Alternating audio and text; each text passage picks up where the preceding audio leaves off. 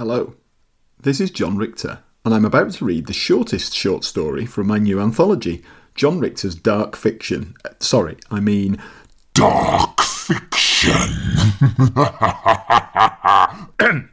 I hope you enjoy it, and if this is up your dark and creepy alley, then please do search online for the book, which is available from Amazon for your e reader device, as well as in paperback and even a hardcover edition. Or you can visit www.jon-richter.com for more information. That's J O N R I C H T E R.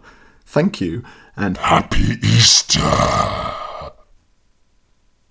Skin by Jon Richter. So, what happened next? Stacy asked, shifting uncomfortably as though she dreaded the answer to her question. Tom leaned forward with a malevolent grin.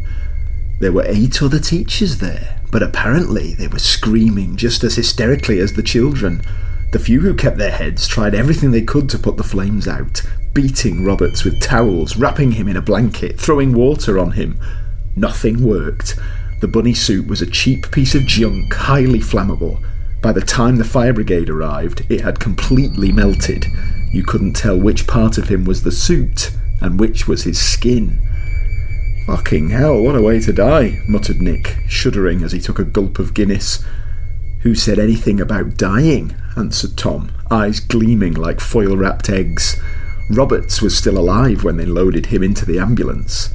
He burst out of the back door before it could set off, half man, half Easter bunny, long pink ears flopping as he shrieked in agony and madness. He ran off into the woods and was never seen again.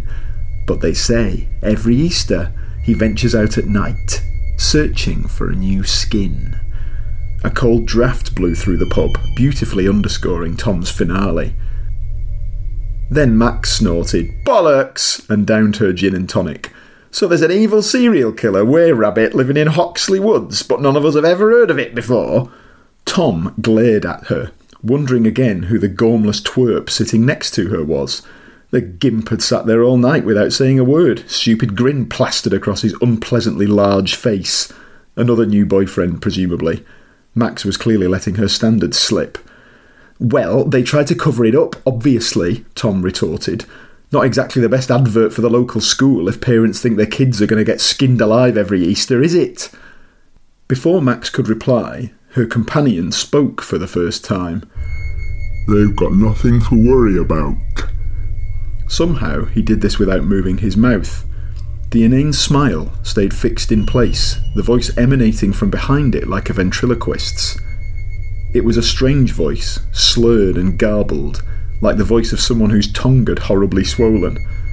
I don't go for kids. He continued as they all turned to stare at him. Their skins aren't big enough.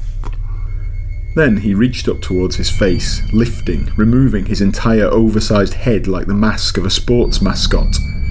As the ears unfurled from beneath it, and they all saw the congealed plasticky horror beneath, Tom was the first to scream.